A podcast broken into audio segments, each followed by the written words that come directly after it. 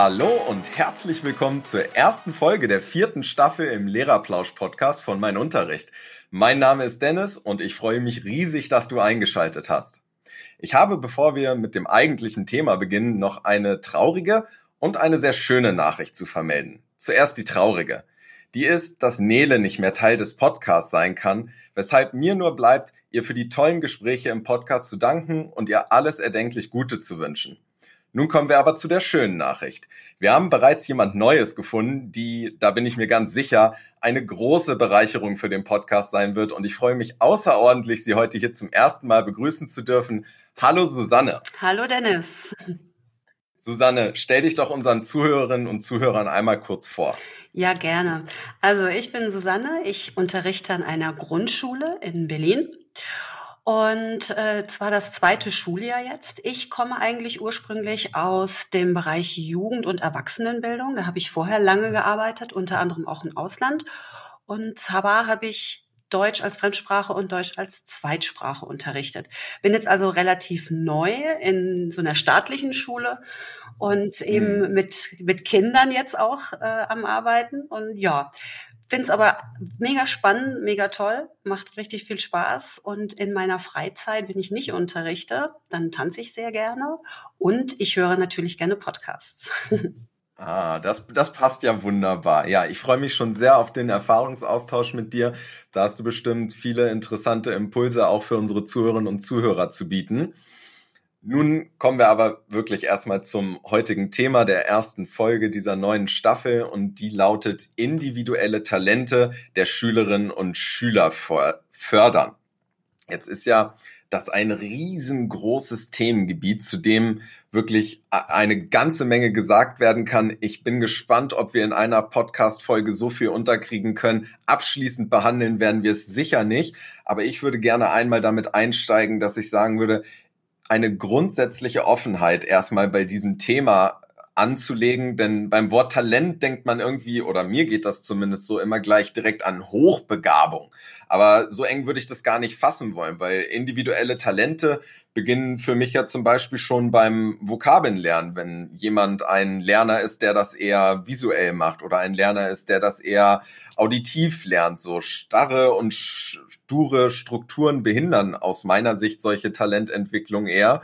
Und deswegen würde ich diese, diese ganze Folge hier etwas offener gestalten und nicht mich jetzt speziell auf die Hochbegabung fokussieren. Was, was ist dir direkt in den Kopf gekommen, als du das Thema für dich erarbeitet hast. Ja, also das Witzige ist, dass ich tatsächlich da gerade auch aktuell sehr viel mit zu tun habe bei mir in der Schule. Und was mir ja erstmal in den Sinn gekommen ist, erstmal, weil viele Leute fragen ja, was ist denn überhaupt ein Talent? Was, was kann ich mir denn unter einem Talent vorstellen? Und es gibt dann auch manchmal die Verwechslung so ein bisschen mit Stärken, weil jedes Kind hat ja so seine Stärken. Da vergleicht mhm. man ja so ein bisschen die Fähigkeiten nur bei dem Kind. Was kann es vielleicht ein bisschen besser? Die einen können vielleicht ein bisschen besser schreiben oder die anderen sind eben im Rechnen so ein bisschen, ne, also was, was, was können die da so gut?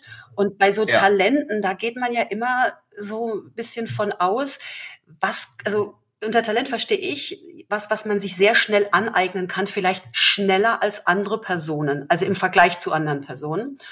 Und mhm. bei Talenten hast du recht, das ist also sehr weit gestreut. Da geht es ja von, ist es vielleicht Musiktalent oder ist es eher für Naturwissenschaften und so weiter.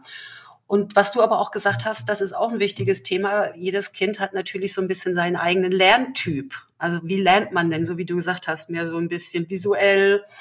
Und bei Talenten denke ich eben, wie gesagt, an etwas, was jemand sich schneller aneignen kann als vielleicht die anderen, also in dem Fall vielleicht die MitschülerInnen. Jetzt haben wir ja aber das Problem, wenn man gerade vielleicht auch als neue Lehrkraft vor so einer Klasse steht, die ist ja nun alles andere als homogen. Selbst äh, Schüler, die, wo man sagen würde, eine Klasse, die insgesamt recht leistungsstark vielleicht sogar ist, da hat man ja trotzdem eine große Heterogenität drin und eben unterschiedliche Charaktere, unterschiedliche Talente wie kann das denn gelingen, dass ich tatsächlich individuell auf diese Schülerinnen und Schüler eingehe mit ihren Talenten? Wie entdecke ich die überhaupt? Was kann man da tun? Ja, das ist natürlich eine gute Frage, da erst mal zu gucken, ob die, also welche Kinder haben denn wirklich ein Talent und wie verhalten die sich denn? Also ich weiß es zum Beispiel aus dem naturwissenschaftlichen Bereich, dass man da immer sagt, bei Kindern, die ein Talent haben, erstmal ist so eine große geistige Aktivität da. Also die sind auch wahnsinnig neugierig, die haben auch richtig Freude am Problemlösen. Das sind, mhm. sind zum Beispiel so Merkmale. Ähm, die sind sehr offen gegenüber Sachen und äh, die fordern sich immer so ein bisschen selbst auch heraus. Aber was mir jetzt aufgefallen ist, da ich tatsächlich in meiner Klasse solche Kinder auch habe und ich die ja auch erst noch gar nicht so lange kenne, weil ich die jetzt erst seit diesem Schuljahr auch als Klassenlehrerin unterrichte, ist mir ja. aufgefallen, äh, und das habe ich auch tatsächlich mal gelesen, dass die auch sehr schnell frustriert sind zum Teil, weil sie eben sehr hohe Ansprüche an sich haben, weil sie oft, also das machen meine Kinder, die ich in der Klasse habe, die sind manchmal auch so ein bisschen hart im Urteil sich selbst gegenüber. Es muss alles perfekt sein, mhm. es muss alles äh, ne, so, so gehen, sie müssen immer alles richtig machen und so weiter und dass die auch manchmal und richtig große Versagensängste haben. Also das ist tatsächlich in meiner Klasse der Fall. Ich habe eine Schülerin, die ist wahnsinnig begabt, die ist wahnsinnig talentiert. Äh, gerade auch alles, was so ein bisschen forschungstechnisch, was man jetzt eben schon in Sachkunde macht in der dritten Klasse. Und wir waren letztens in einem Workshop, da ging es um dieses Lego WeDo, wo sie eben so Roboter bauen und programmieren mussten. Und das war für sie ja. auch, das ging, äh, hatte sie innerhalb von ein paar Minuten alles. Und und die ist wirklich, ist ein Kind, die so wahnsinnige Angst hat zu versagen oder was falsch zu machen, dass sie tatsächlich dann auch manchmal anfängt zu weinen. Also vor Angst, dass sie ihren Ansprüchen nicht gerecht mhm. wird. Und mhm. äh, man merkt es auch daran, dass die Kinder sehr stark reflektieren. Also alles, sie überlegen über alles, was sie sagen oder was ihnen gesagt wird. Sie nehmen das wirklich ganz anders auf als ihre MitschülerInnen. Und dass sie zum Teil auch einfach schon reden oder einfach Redewendungen benutzen, die man eigentlich von Erwachsenen kennt. Also so habe ich das bei meinen Kindern gemerkt, dass die sich da irgendwie schon unterscheiden. Mhm. Das ist ja schon mal ganz spannend, weil äh, eigentlich geht's, äh, soll es ja grundsätzlich in der Folge hier um das Thema der Förderung von individuellen ja. Talenten gehen. Aber diese, diese Talente zu fördern, kann ja auch bedeuten, mit dem Talent überhaupt erstmal umzugehen. Denn wenn das Talent dazu führt, dass ich unter Versagensängsten leiste, mir selbst sehr, sehr, sehr großen Druck mache, dann würde ich das durchaus auch als Förderung des individuellen Talents bezeichnen, wenn man der Schülerin oder dem Schüler beibringen kann oder dabei unterstützen kann, helfen kann, dieses individuelle Talent auch für sich selbst nutzbar zu machen und sich nicht selbst damit im Weg zu stehen, weil man an sich selbst womöglich viel zu große Anforderungen stellt. Auch das wäre ja das Fördern dieses Talents. Absolut. Das ist nämlich genau das Problem, äh, dass ich jetzt auch merke, ich muss diesen Kindern tatsächlich so eine gewisse emotionale Stabilität auch irgendwie geben oder auch in der Klasse. Mhm. Also mir ist es natürlich immer wichtig im Klassenzimmer. Für mich ist das für die, soll für die Kinder das auch so ein Safe Space sein. Also dass, dass Fall. sie eben da auch wirklich sagen können, ausdrücken können, wie sie sich fühlen. Und jetzt in der dritten Klasse, sie sind ja noch relativ klein, dass wir ihnen auch erstmal das so beibringen, zusammen mit der Klassenerzieherin einfach Gefühle auch erkennen und Gefühle auch ausdrücken, weil oft wissen ja Kinder gar nicht, wie man ein Gefühl, welches Wort man denn dafür nimmt. Die können dann nur sagen, mir geht's gut oder mir geht's schlecht, aber das zu differenzieren, das müssen sie erstmal lernen. Und dass sie da so eine gewisse emotionale Stabilität haben, dass wir jetzt mit ihnen üben ähm, oder trainieren, dass sie erstmal sich auch ausdrücken können. Wie fühlen sie sich gerade? Was brauchen sie? Und vor allem auch, wie möchten sie lernen? Das ist ja auch bei diesen begabten Kindern, die haben ja eben auch nicht alle den gleichen Lernweg oder die, diesen Lerntyp. Wie möchten Sie überhaupt lernen? Was brauchen Sie da? Die einen brauchen das ein bisschen offener, dass sie ein bisschen kreativer sein können und die sagen dir das tatsächlich auch von sich selbst aus. Ich würde jetzt gern das und das zu dem Thema machen oder kann ich jetzt das und das machen? Und es gibt aber auch Kinder, die brauchen da echt noch eine Strukturierung von der Lehrkraft aus. Also, dass man ihnen das wirklich Angebote macht und sagt, guck mal, du kannst jetzt das machen oder du kannst das machen und dann sagen die, okay, dann mache ich jetzt das. Also das ist auch sehr unterschiedlich und genau wie du sagst, die erste Herausforderung ist erstmal herauszufinden, liegt da eine Begabung vor und den Kindern aber auch so emotional diese Stabilität zu geben, dass sie, wie du sagst, nicht, sich nicht selbst im Weg stehen. Also das ist ganz wichtig. Genau, und die können halt auch ganz schnell ja von den Mitschülerinnen und Mitschülern ausgebremst werden, wenn man ähm, als Lehrkraft vielleicht gar nicht das so direkt auf dem Radar hat, dass es sich hier vielleicht um so ein Kind handeln könnte, was ein besonderes Talent hat.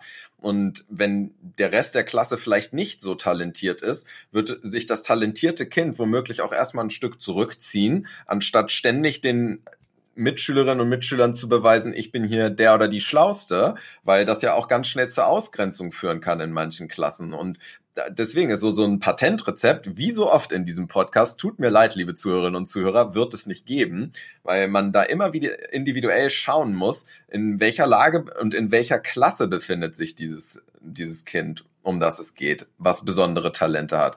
Wenn also zum Beispiel so ein Kind nehmen wir mal an, im sprachlichen Bereich ein besonderes Talent aufweist und im Klassenunterricht ständig dadurch glänzen kann, dass es immer richtige Antworten gibt, besonders tolle sprachliche Formulierungen schon findet, dann aber auf dem Pausenhof dafür gehänselt wird, plötzlich kommt da nichts mehr. Da muss man natürlich als Lehrkraft ganz schnell ran und gucken, woran liegt das? Was ist hier los? Ich habe nämlich auch gerade aktuell so einen Fall, wo genau dasselbe pass äh, passiert, was du beschrieben hast. Das Kind zieht sich aktuell ein Stück weit zurück, weint ganz schnell, selbst bei kleinsten Fehlern und stellt sich heraus, die Mitschülerinnen und Mitschüler haben genau das getan, haben sie dafür aufgezogen, dass sie ständig so gute Antworten gegeben hat und hier Lehrers Liebling ist, in Anführungszeichen und dann eben zusätzlich noch die eigene Unsicherheit darüber, dass man irgendwie in Anführungsstrichen irgendwie ein bisschen anders ist.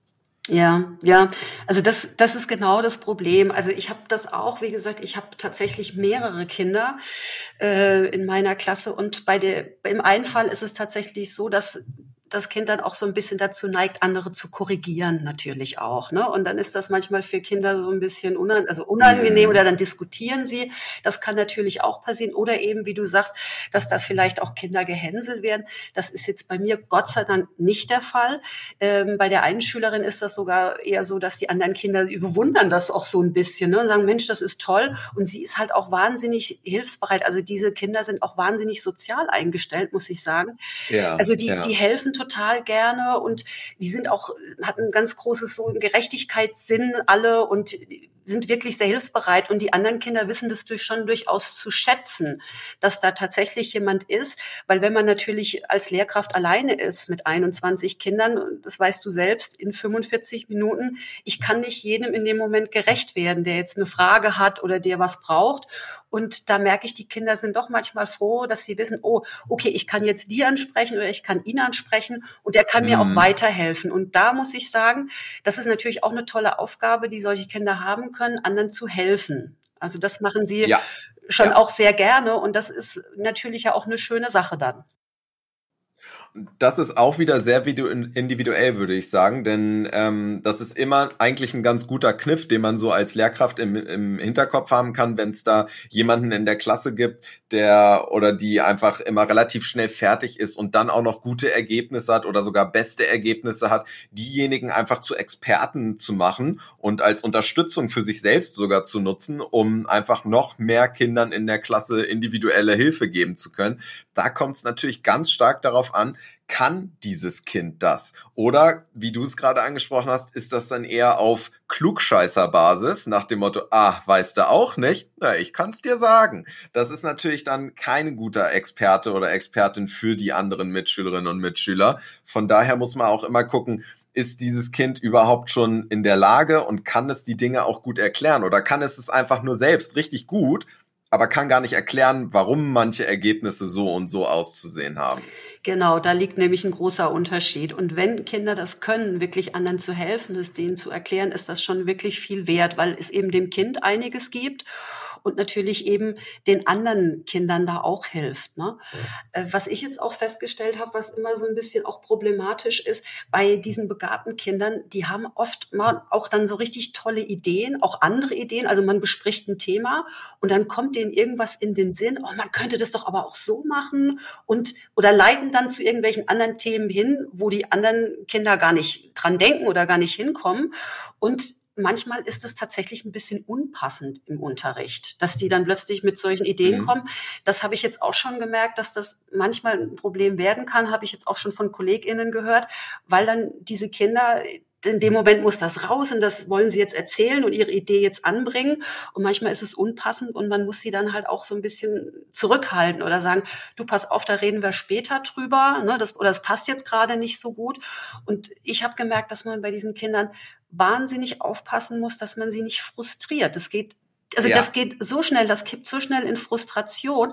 Ist das A und O. Äh, ent, entweder bei der einen ist es dann so, dass sie ihre Ideen vielleicht nicht so anbringen kann oder das, was sie unbedingt sagen will oder wenn sie sich meldet, ich kann natürlich nicht immer sie rannehmen, das ist klar und die anderen Lehrkräfte auch nicht, dass sie dann irgendwie aber trotzdem frustriert ist, dass sie das jetzt nicht sagen konnte oder dass man halt frustriert ist, äh, ja, ich habe hab das jetzt aber fertig und ich möchte was anderes und ja, also das, da, da muss man echt so ganz vorsichtig mit umgehen und wie du sagst, eben auch immer aufpassen, dass es eben nicht ausartet, dass die anderen Kinder denken, mh, hm, ja, die kriegt ja jetzt immer was anderes oder der kriegt was anderes oder was Tolleres.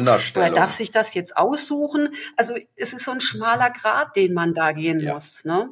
Ja, ja. Absolut, absolut. Und das ist natürlich dann auch, wie du sagst, mit der Frustration ist eins der fast schon größten Probleme, abseits davon, wie fördere ich am besten.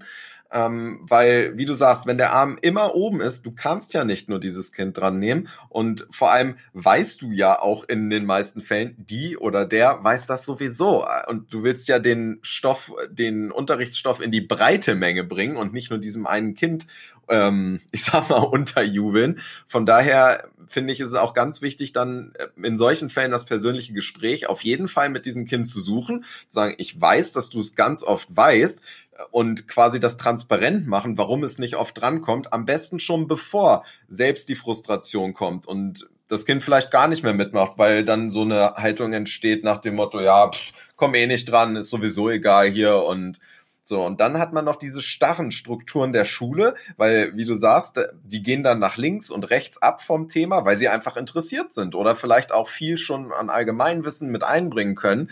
Und du hast ja, das weiß aber das talentierte Kind ja nicht, einen roten Faden in deinem Unterricht. Du willst ja irgendwo hin und lenkst ja den Unterricht auch in bestimmte Richtungen, hast bestimmte Materialien vorbereitet und das weiß das Kind alles nicht und versteht deswegen vielleicht auch gar nicht, warum du da jetzt gar nicht so mit drauf eingehst. Und auch das kann wiederum frustrierend sein.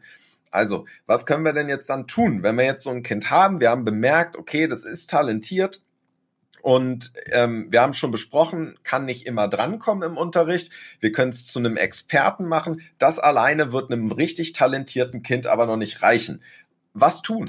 Ja, also ganz wichtig ist es, war oder war es mir zuerst mal mit den Kindern auch selbst darüber zu sprechen. Die Kinder wissen das ja meistens auch. Also sie merken das ja auch schon Spüren selbst. ja, genau. Also sie ja. fühlen das schon, dass sie interessierter sind, dass sie ausdauernder arbeiten können, dass sie mehr Leistung da irgendwie bringen und erstmal mit den Kindern sprechen und natürlich ganz wichtig mit den Eltern die muss man da auch irgendwie mit ins Boot holen. Und die Eltern wissen das ja auch, weil diese Kinder sich ja normalerweise zu Hause auch so verhalten. Das ist denen schon auch klar. Was ich jetzt zuerst mal gemacht habe mit den Kindern, dass man sie auch wirklich ernst nehmen muss und auch mit ihren Ängsten ernst nehmen muss, weil viele glauben das gar nicht. Die können doch alles, sie wissen doch alles, vor was haben die denn Angst? Eben diese Angst zu versagen. Und was mir auch aufgefallen ist, wir, also es geht ja, wenn wir zum Beispiel differenzieren oder es geht ja immer um diese Defizite, die wir bei Kindern oft suchen. Also es ist ja immer diese Defizitorientierung erstmal an Schulen angesagt. Das ist der Blick in Schulen. Genau, leider, genau. Ja. Also es wird ja erstmal geguckt, wer braucht Hilfe, wer braucht jetzt äh, oder wer kann vielleicht was nicht, wer hat da noch Defizite oder wie auch immer. Aber man guckt meistens nicht in der Förderung nach den Begabten. Und es ist nur so rechtlich, also dass jedes Kind hat ein Recht auf individuelle Förderung, auch die Begabten. Und in der Schule guckt man eben erst nach denen, die erstmal Hilfe brauchen, um Lernlücken zu schließen. Und die lobt man ja auch dementsprechend, wenn was gut klappt, so als Anreiz oder als Motivation. Und tatsächlich neigt man oft dazu, ich habe das bei mir auch gemerkt, dass man das bei begabten Kindern gar nicht mehr so tut, wenn die irgendwas gemacht haben, weil man ja irgendwie so unterbewusst automatisch denkt, ja, das ist ja klar, die, die kann das ja oder er kann das ja. Aber auch diese Kinder brauchen so einfach dieses wahrgenommen werden und diese Anerkennung auch, dass sie was toll gemacht haben. Also sie brauchen das tatsächlich, weil sie sonst gar nicht wissen, wie sie sich messen können. Also ob sie es jetzt wirklich gut gemacht haben und wie gut. Und wichtig ist eben, dass man den Kindern auch Angebote macht. Das habe ich jetzt festgestellt, dass bei mir die Kinder das tatsächlich sehr gerne mögen, wenn man ihnen verschiedene Sachen zur Verfügung stellt, was sie machen können. Dass sie da so ein bisschen auswählen können. Also mhm. Also das, das finden sie schon toll, dass sie auch so eigene Ideen mal einbringen können. Zum Beispiel, wenn es um Bücher geht, die sie natürlich dann lesen wollen, dürfen natürlich auch ein anderes Buch lesen und so weiter. Und was mir immer wichtig ist, immer ihnen diese Angst, diese Versagensangst auch zu nehmen, um gar nicht in diese Verweigerungshaltung, die bei manchen Kindern auch manchmal dann so auftritt, wenn sie sich dann zu selbst so unter Druck setzen, zum Beispiel Thema Arbeit, also Mathearbeit stand an und da haben die sich so unter Druck gesetzt zum Teil. Also die hatten so eine Angst und da muss man wirklich auch mit den Kindern einfach reden, ihnen versuchen, die Angst zu nehmen, auch mit ihnen sich austauschen und die Kinder direkt mal fragen, was würde dir jetzt helfen? Manchmal können die Kinder das auch schon ausdrücken und sagen, was sie dann brauchen. Und also mhm. das, das ist so das, was man mal so zuerst machen muss, um dann mal natürlich zu gucken, welchen Fahrplan stellen wir denn auf? Also wie gehen wir denn dann wirklich konkret in die Förderung, wenn wir erstmal so ein bisschen das mit dem Umfeld und auch ein bisschen die Kinder so emotional auch so aufgefangen haben und unterstützen. Und dann geht es natürlich wirklich an die direkte Förderung. Ja, das sehe ich ganz ähnlich wie du. Also da gibt's ja wirklich erstmal, wir haben jetzt quasi so diesen sozialen Bereich vor allem gerade aktuell abgedeckt, erstmal hier. Und der ist, denke ich, auch schon mal ganz, ganz elementar und zählt definitiv mit zur Förderung von individuellen Talenten von Schülerinnen und Schülern. Und dann kommt eben der inhaltliche Bereich, wo man sagt, du kannst Sonderaufgaben machen, du kriegst vielleicht auch mal kniffligere Aufgaben. Und ich finde es auch durchaus wichtig, weil gerade in im Bereich Schule ist es so, haben wir eben ganz viel diese starren Strukturen und alle sind jetzt auf Seite 33 und jeder macht jetzt Aufgabe 4 und man versucht, wie du gesagt hast, als Lehrer oder Lehrerin irgendwie immer so diesen kleinsten gemeinsamen Nenner in der Klasse hochzuheben und fokussiert sich deswegen auf die, die das noch gar nicht so geschnallt haben oder den Unterrichtsstoff noch gar nicht gut wiedergeben können. Und die sind dann irgendwie schon fertig und dümpeln dann im schlechtesten Fall wirklich einfach immer nur in jeder Stunde dann so durch die Klasse und helfen denen, die es noch nicht können. Vielleicht können sie es gut erklären, vielleicht können sie es nicht gut erklären, vielleicht geben sie nur die Lösung, vielleicht geben sie auch Lösungswege. Aber das muss man ja auch im Blick behalten, wie das dann läuft. Und deswegen finde ich es eigentlich für solche, wenn, wenn man wirklich so talentierte Kinder hat, auch einfach wichtig zu sagen, ich öffne meinen Unterricht für dieses Kind. Und wenn das irgendwelche besonderen Ideen hat, nehme ich die ernst und sage, warum stellst du das nicht mal vor, was du dir da überlegt hast? Und dann kommt, eröffnet sich plötzlich ein Riesenarbeitsgebiet für dieses Kind, wo es zum Beispiel in Form einer Projektarbeit, und das kann ja dann auch zu Hause durchaus stattfinden, wenn das Kind so interessiert ist und da Interesse dran hat, dann bloß nicht ausbremsen und sagen, nee, nee, weil wir sind ja gerade auf Seite 34 und jetzt machen erstmal alle Aufgabe 4, warte mal, bis sie fertig sind. Das ist eine Katastrophe.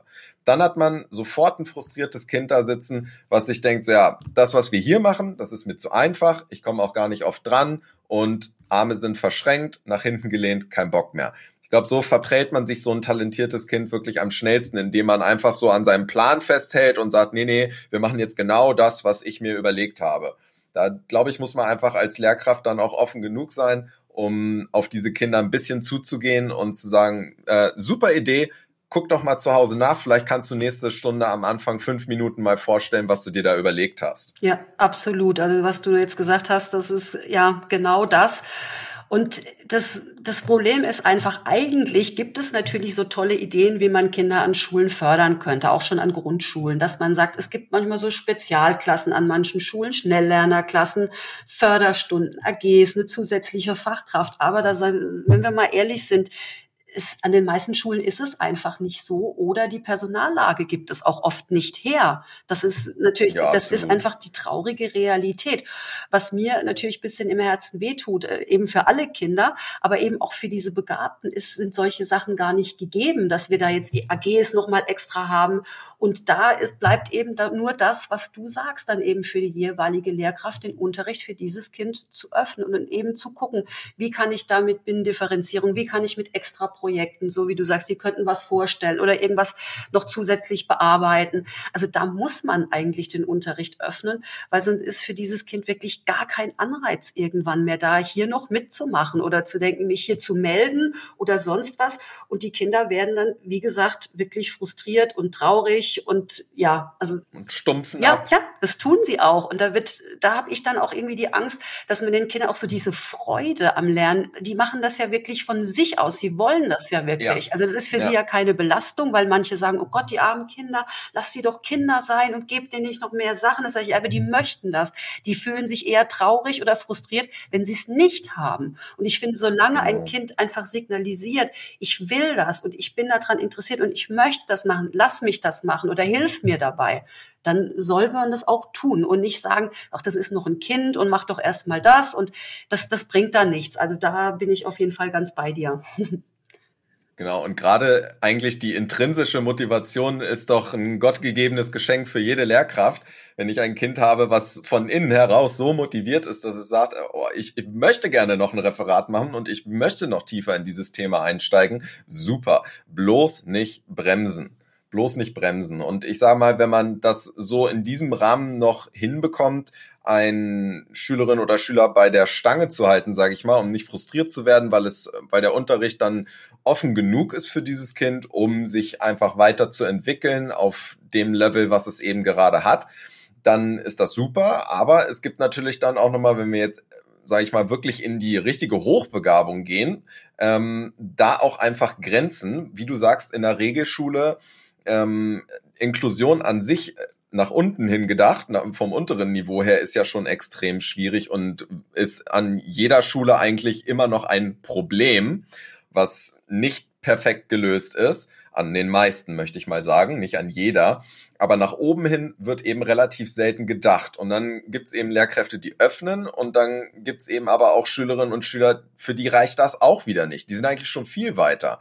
Und wenn man so jemanden bei sich in der Klasse hat, dann würde ich wirklich gucken, dass ich mir externe Hilfe suche, weil so jemanden in der eigenen Klasse, ich sage es jetzt mal hart, verkümmern zu lassen, wäre einfach nur totale Verschwendung von Ressourcen. Wenn ich merke, dass er eigentlich schon drei, vier Schuljahre gefühlt weiter ist, und solche Fälle gibt es ja, es gibt ja Kinder, die dann mit zwölf ihr Studium absolvieren. Wenn man wirklich so jemanden mal hat, dann würde ich extern gucken. Und da gibt es dann ich habe mich mal ein bisschen grob im Internet umgeschaut. Gibt es zum Beispiel in NRW gibt es das Talentzentrum und die haben dann wirklich die Möglichkeit, da Netz, so Netzwerke zu schaffen, dass diese Kinder einfach auch an Personen geraten, die speziell dafür da sind, genau solche Kinder dann nochmal besonders zu fördern. Deswegen machen die natürlich trotzdem normal ihre Schule oder überspringen dann vielleicht ein oder zwei Jahre oder sowas. Aber wenn man wirklich mal so einen besonderen Fall hat, dann würde ich immer auf externe Hilfe zurückgreifen und das nicht einfach nur laufen lassen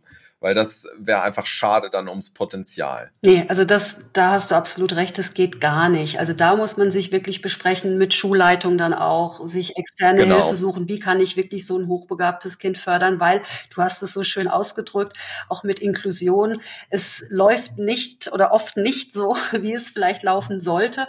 Und an die begabten Kinder wird tatsächlich eben weniger gedacht als an die Kinder, die eben noch Lernlücken haben. Und deswegen, wenn wirklich ein Kind so begabt ist, dass man merkt, hey, auch wenn ich meinen Unterricht öffne und auch mit Binnendifferenzierung und auch mit zusätzlichen Angeboten, die ich diesen Kindern gebe oder geben kann im Rahmen dieses Unterrichts oder in dieser Schule, da muss man tatsächlich schauen, wie geht's da weiter, mit den Eltern auch gucken, äh, an welche Schule könnte das Kind gehen, also wechseln oder welche Möglichkeiten gibt es, weil wie du sagst, also es wäre wirklich wahnsinnig schade, wenn bei Kindern einfach diese Neugier oder diese Lust am Lernen dann dadurch abhanden kommt. Absolut, absolut.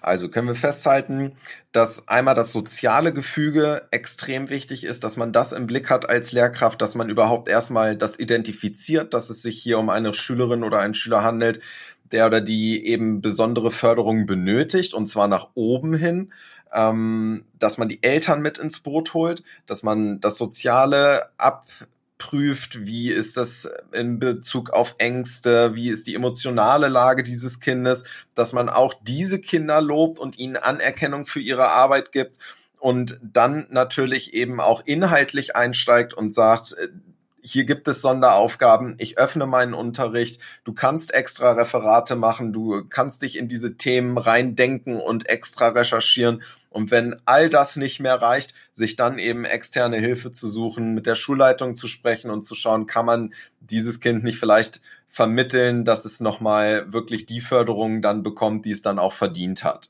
Ganz genau.